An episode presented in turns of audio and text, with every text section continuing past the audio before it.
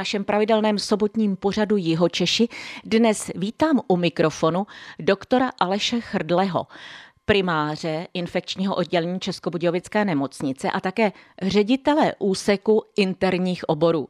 Pane primáři, když se řekne Chrdle, tak je to takové hodně atypické jméno. Je jich mnoho a víte o dalších mužích tohoto jména? Jméno skutečně je vzácné, je nás několik málo desítek a vlastně když se podíváme zpět do historie, tak první chrdle, o kterém víme, tak někdy v polovině 17. století byl řezníkem v Hrdlořezích v Praze. Takže nejspíš odtud pochází to jméno. Vy jste ovšem jeho Čech. Já jsem jeho Čech, mý rodiče jsou taky jeho Češi a můj dědeček Chrdle je taky jeho Čech a vlastně jeho tatínek přišel do českých velenic právě z Prahy, když se tu otevřely železniční dílny, protože ta rodová linie, oni si říkali, že byli Eisenboňáci. To znamená, že pracovali na železnici, ať už byli strojvedoucí, anebo opraváři těch železných mašin.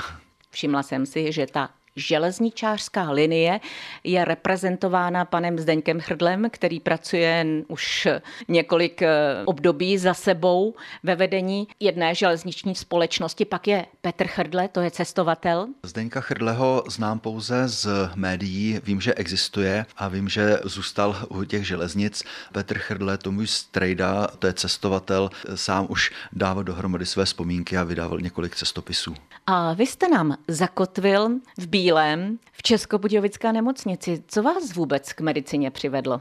Můžu to odpovědět velmi krátce. Ono to vyplynulo. A nebo to můžu velmi složitě a dlouze. Tam je několik, několik variant a několik verzí. Během Gimplu jsem vylučovací metodou se dostal až k medicíně, kterou ze začátku jsem nezvažoval, že by to bylo možné, hlavně z důvodu tehdejší doby, protože to bylo před rokem 89 a nehrálo se pouze na znalosti nebo schopnosti, ale i na kádrový profil. Medicína byla vlastně až v poslední taková ta varianta varianta, tak to zkusím a uvidíme. A povedlo se to a v podstatě během prvního semestru na, medicíně jsem zjistil, že to je to, co ve mně rozeznělo hudbu v mém srdci, abych tak řekl, a do medicíny jsem se zamiloval a zůstal jsem u medicíny jako takové od té doby. U mužů můžeme prozradit věk, vám je 54, ale vím, že co vás lákalo na infekci? tak tady budu úplně cynický, bylo tu volné místo.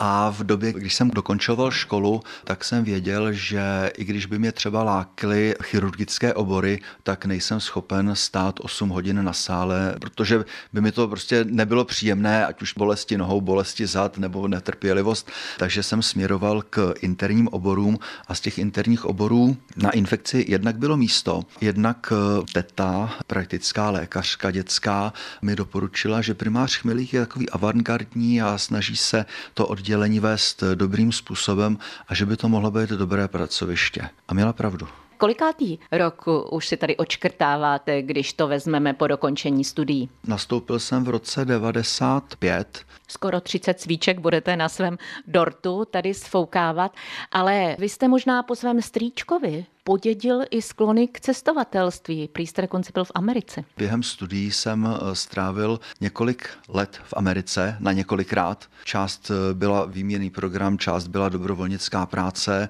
část bylo cestování. Potom vlastně v době, když eh, jsme už s manželkou se chystali, že život začíná být už příliš usedlý, tak jsme se potom ještě na dva a půl roku vydali do Anglie. Takže já jsem vlastně strávil desetinu třetinu svého života v anglicky mluvících zemích. Co jste dělal v Americe? To jsem přerušil medicínu. Dělal jsem tam několik věcí. Jednak jsem cestoval, jak už jsem řekl, to bylo takový to cestování s baťuškem v pohodě. Ta druhá věc, jsem tam byl vlastně na University of Massachusetts na výměném pobytu a ta třetí věc, jsem strávil nějakou dobu v útahu jako dobrovolník pro církev Ježíše Krista svatých posledních dnů. Vraťme se zpátky k tomu, kdy jste se poprvé v tom útahu setkal s něčím,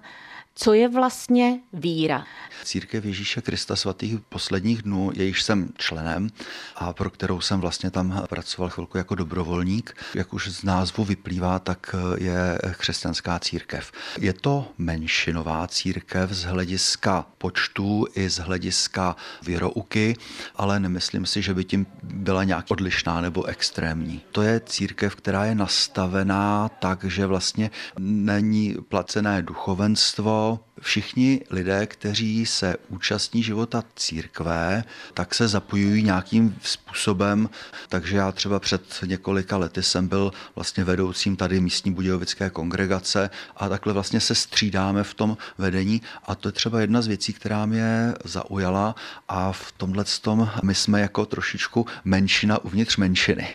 Díky tomu pobytu v Utahu jsem se naučil dobře anglicky a tím pádem jsem měl obrovskou výhodu v dalších já nevím, grantech nebo stážích. Co se týče potom pobytu v Anglii a práci v Anglii, tak eh, to bylo naprosto regulární, tak jako čeští lékaři vycestovávají do zahraničí, kde si zajistí registraci. Prošel jsem několika pohovory, několik míst mi nabídli. Já jsem si z nich jedno vybral, které vypadalo nejlépe. Po pár měsících jsem si zjistil, že tak, jak to vypadalo na povrch, tak uvnitř to tak nebylo, takže jsem změnil nemocnici, přestěhoval jsem se do sousedního města a ukotvil jsem v Liverpoolu, kde jsem našel úžasný kolektiv, úžasný tým v velmi dobré nemocnici v Liverpoolské královské univerzitní nemocnici, kousíček od Liverpoolského přístavu a tam jsme strávili dva roky které byly úžasné. Řekl bych, že jsem tam v nemocnici opravdu pracoval intenzivně, mnohem intenzivněji, než jsem byl zvyklý tady od nás z naší nemocnice, ale byly vidět výsledky hlavně v osobním růstu. Někdy říkám, že tady v Česku jsem udělal za těch asi 15 let předtím dvě atestace a tam jsem za dva roky naučil se další věci, které by vydali na dvě další atestace. Ta jedna atestace by byla z tropické medicína z těch neobvyklých infekčních nemocí a ta další atestace by byla z managementu a organizace zdravotnictví. Možná právě informace a zkušenosti, které jste získal, vás eh, pomohly dostat na místo ředitele úseku interních oborů. Co to znamená? Ředitelem úseku interních oborů jsem už, anebo teprve, dva roky, takže pořád ještě zjišťuju, co to všechno obnáší.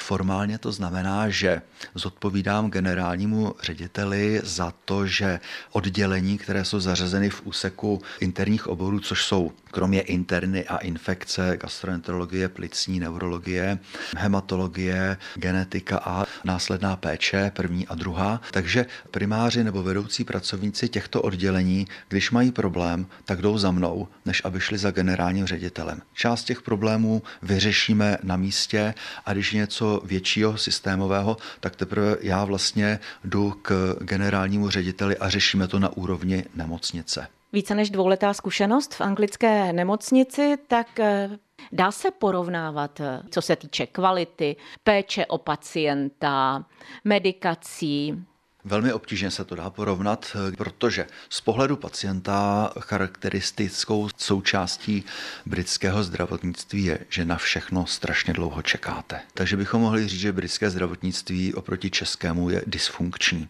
Na druhou stranu v Česku jsme zvyklí na nic nečekat a všechno mít eh, hned před sebou na stole. Někdy se bavíme, že to je zdravotnictví švédského stolu, což eh, sice je příjemné, ale na druhou stranu to má taky svoje negativní důsledky. Co se týče úrovně, nevím, typ operací nebo typ léků nebo vyšetřovací metody, tak je to plus minus velmi podobné. A teď srovnávám s tím, jak to bylo v době před pěti lety, kdy se v Anglii byl naposledy od covidu. Nevím, jak se to za těch pět let posledních změnilo, ale tak, jak to bylo před deseti lety u nás, jak to bylo před deseti lety v Anglii, tak se znalostmi a zkušenostmi, které jsem měl u nás, jsem potřeboval trošičku jenom pochopit eh, fungování jejich systému a jejich mentality a velmi dobře jsem obstál velmi dobře jsem mohl fungovat eh, jako kvalitní doktor. V tomhle ohledu ten rozdíl mezi britským a českým zdravotnictvím, té vnitřní kvality, tam problém není. Ale to nazírání, to vnímání, když přijdete jako pacient a na urgentním příjmu čekáte 8 hodin, než se na vás podívá doktor a je vám špatně, tak eh, v Anglii, tak eh, to berete, že to je těžké. Pokud jste Čech, tak eh, nadáváte na britské zdravotnictví. Pokud jste Brit, tak se pozdravíte s paní napravo, s pánem nalevo. Mezi tím kolem vás projde buď nějaký dobrovolník nebo sanitárka, nabídne vám džus, nabídne vám paralén, nabídne vám sušenky a s úsměvem vám řekne samozřejmě, jak doktoři mají práci, budou se vám věnovat, jakmile se na vás dostane. V Česku, jak máme tu mentalitu těch eh, švédských stolů, což na jednu stranu je dobře, ale na druhou stranu vidíme to, že najednou vlastně dostaneme se do situace, v jaké jsme teď, že doktoři někteří řeknou, my už toho máme dost, my takhle prostě už nechceme dál pracovat a když se na to kouknete, tak jim řeknete, no jo, máte pravdu, je to tak. Systém zdravotnictví nějakým způsobem se vyvíjí, nějakým způsobem vyplynul, ale teď jsme v situaci, kdy to musíme nějakým způsobem systémově zásadně změnit.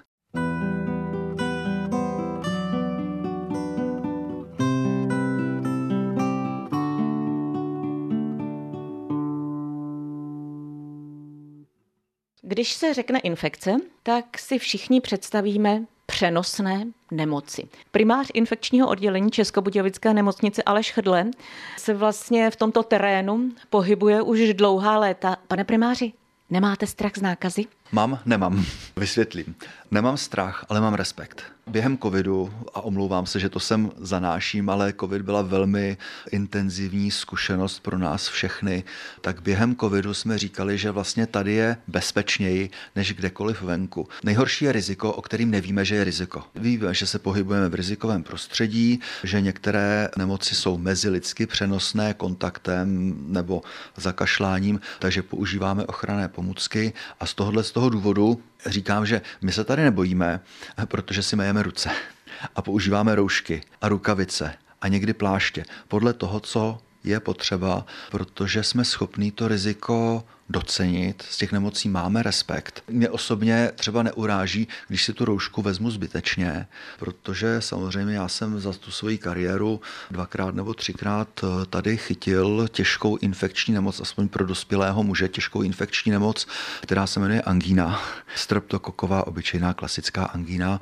protože jsem se koukal dítěti do krku a řekl, udělej A. A dítě udělalo Samozřejmě já jsem to dostal, dvě z nich byly moje příbuzné děti, takže tam jsem jakoby zapomněl si vzít roušku. Tuhle tu zkušenost sdílím z toho důvodu, že když víte, jaké je možné riziko, podle toho se zařídíte, tak paradoxně tam, kde to riziko je největší, tak je nejmenší, protože ho víte a umíte s tím zacházet. Vy jste zmínil to ošetřování v příbuzenstvu. Když jsme si spolu kdysi povídali, tak eh, právě jednou z těch pacientek čekající tak dlouhé hodiny v té anglické nemocnici byla i vaše žena. To jste jí nemohl něco naordinovat sám? V Česku byste to asi udělal. To je ten rozdíl nejenom v systému zdravotnictví, ale i v mentalitě. V mentalitě angličanů je, oni jsou zvyklí na všechno čekat. Oni jsou námořníci, to znamená, že oni sednou na loď a někam jedou. A to trvá dlouho a jsou trpěliví. A tak prostě stojí ve frontě, než se tam na tu loď všichni dostanou.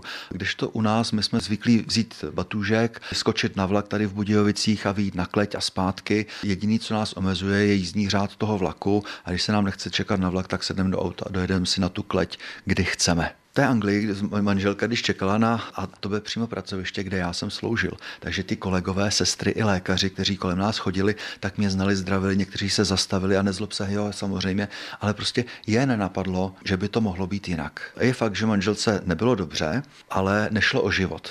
Takže to, jestli počkala s jednou nebo dvěma tabletkama paralenu prostě o několik hodin déle, skutečně jí to neohrozilo. V Česku bychom čekali, že bych to nějakým způsobem zařídil, domluvil. V Anglii, když léčíte svoje vlastní lidi, tak v podstatě můžete přijít o licenci. Já se snažím, tam, kde to je takový to běžný, jako poradím paralén, vem si tady to takový to jednoduchý, tak samozřejmě v Česku by to bylo kulturně nepřijatelné, kdybych jim řekl, prosím tě, jdi za svým doktorem, ať se o tebe postará. Ale když jsou to věci, kde začínám cítit emoce, protože jako doktor si dokážu představit spoustu scénářů, kdy se to to může pokazit, to může být něco hroznýho. Jo? Tak v tom okamžiku si myslím, že je naprosto správně se obrátit na někoho jiného, který k tomu pacientovi přistupuje profesionálně a nemá tu blízkou citovou vazbu, protože my můžeme buď tomu člověkovi ublížit tím, že něco přehlídneme, protože to nechceme vidět, a nebo naopak začneme prostě vyšelovat a zmatkovat, protože vidíme to, co tam není. Četla jsem váš článek, který pojednával o tom, jaké je britské zdravotnictví. Třeba, že je v Anglii více manažerů než lůžek, takže například, když někdo je nemocný, tak zároveň dostane přiděleného určitého člověka, který se stará, aby navazovali sociální služby, případně zjišťuje, zda ten dotyčný se po chorobě může vrátit domů do domácího prostředí. To je zatím v Česku asi velká hudba budoucnosti.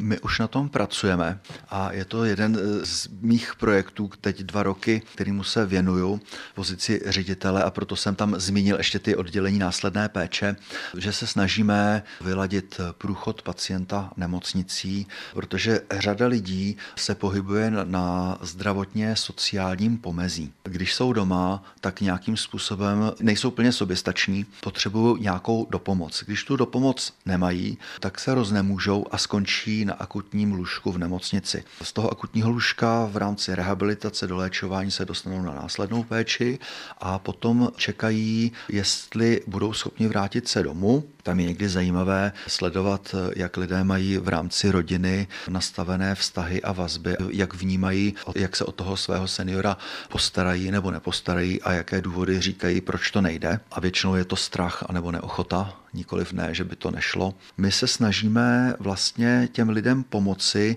takže to třeba jednou z věcí jako e, moto tak je, že proces propuštění pacienta z nemocnice začíná v okamžiku přijetí nebo v okamžiku, kdy rozhodneme o hospitalizaci. Že už musíme zjistit nejenom, kdo půjde domů, nebo kam půjde domů, kde je doma, ale kde bude doma, až se zlepší, pokud se zlepší, kdo se u něj bude starat a co bude potřebovat. A už vlastně během té doby hospitalizace na tom souběžně pracujeme, aby ti lidé mohli se pokud možno vrátit do svého vlastního prostředí, anebo abychom jim našli náhradní prostředí, což jsou vlastně lůžka sociálních služeb, ať už jsou to domovy důchodců, Alzheimer centra a podobné věci.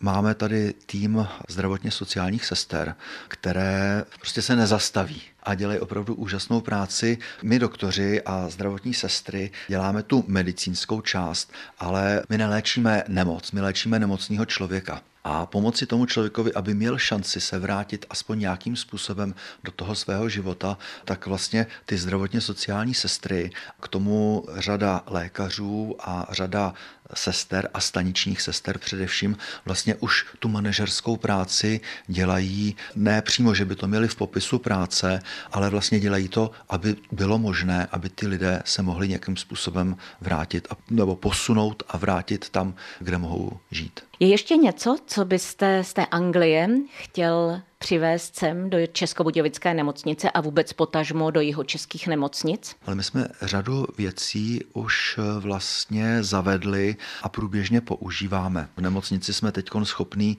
eh, cévní přístupy, to znamená hadička do žíly, která vydrží delší dobu, tak to je věc, kterou jsem se naučil v Anglii.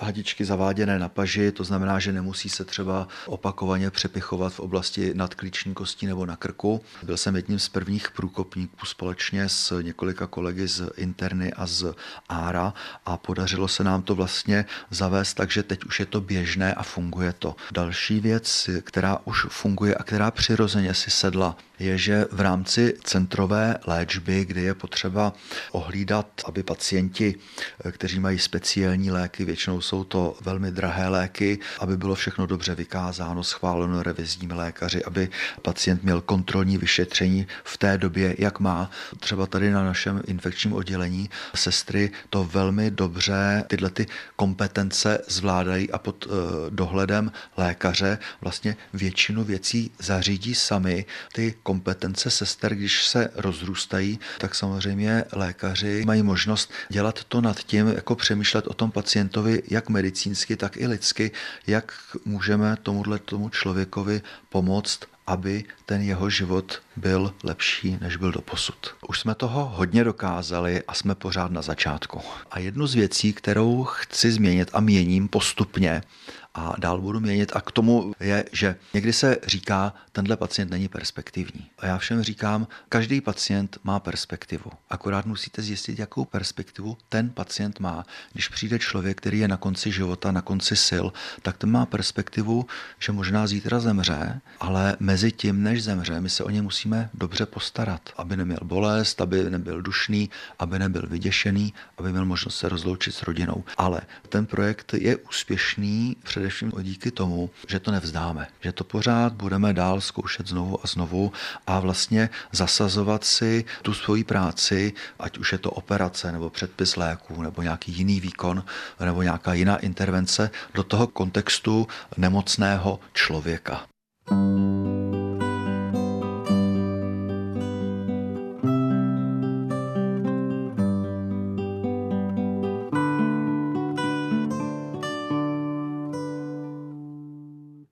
Dosud jsme si povídali především o medicíně a jak tímto oborem žije primář Českobudějovické nemocnice a ředitel úseku interních oborů doktor Aleš Hrdle. Ale pojďme si teď povídat o tátovi, trojnásobném, manželovi, muži, který má určitě nějaké koníčky. Tohle je samozřejmě velmi důležitá a úžasná součást mého života.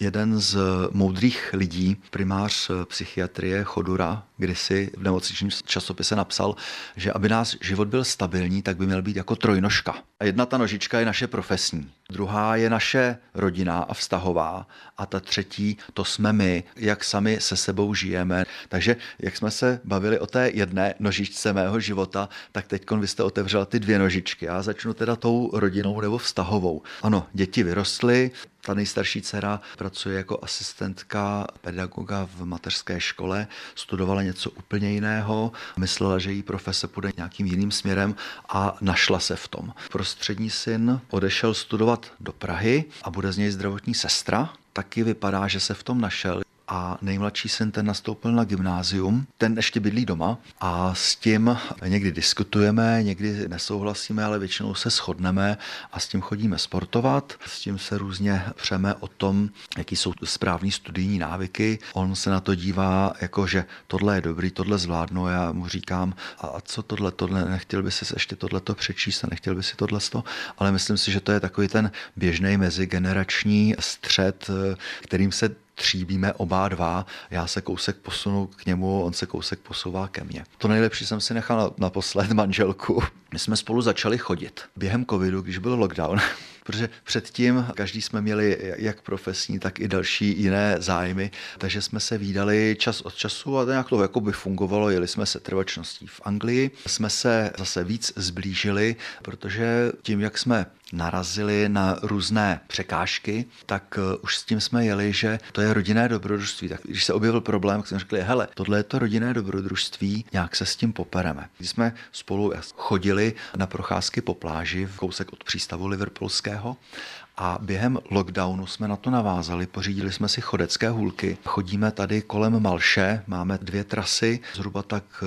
hodinku a čtvrt eh, okruh. Jdeme svižně, ale ne tak svižně, abychom nemohli mluvit a povídáme si. Probíráme důležité věci i úplný hlouposti a mícháme to dohromady. Tyhle ty procházky nám zase pomohly vlastně jeden druhého poznat, ne jak jsme se znali, když nám bylo 20 a něco, nebo když jsme prožívali to rané dětství našich dětí, kdy já jsem byl víceméně jenom v práci a ona byla jenom kolem dětí, ale byli jsme schopni zase se poznat, když je nám teď těch 50 plus a zase jsme schopní jít spolu bok po boku. Tak to je úžasné vyznání, které je možná i radou pro někoho, kdo to teď poslouchá. Při tom všem, co jste řekl, zůstal vám ještě čas na nějaké koníčky? Ano, jednoznačně. Koníčku mám hodně.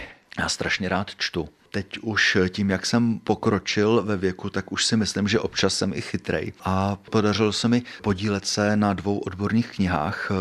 Jedna má asi 800 stránek a je o infekcích v ortopedii a to je opravdu knížka, která se velmi povedla ve spolupráci s kolegy tady z Českobudějovické nemocnice a několika dalších velkých nemocnic v republice. Potom se nám podařilo vydat knihu o covidu, zase s kolegy z infekční společnosti, kdy jsme byli schopni dát dohromady vlastně informace, kterým se dá důvěřovat, protože těch informací kolem covidu bylo hrozně moc. Je to pro odborníky, teda pro zdravotníky, aby v tom byli schopni najít to, co oni potřebují, ten základ. I když ten covid se bude vyvíjet a další pandemie a epidemie jiných virů nebo jiných nemocí ještě přijdou, tak aby to byl ten základ. Já tam jsem hrdý na kapitolu, která se jmenuje Péče o zdravotníky, protože během covidu jsme zjistili, že tenhle ten zdroj není nekonečný a není nevyčerpatelný. Ta péče o ty zdravotníky vlastně je naprosto nezbytnou součástí fungování zdravotnictví. Musíte se starat o ty, kteří jsou nemocní, ale musíte se starat i o ty, kteří se starají o ty nemocné,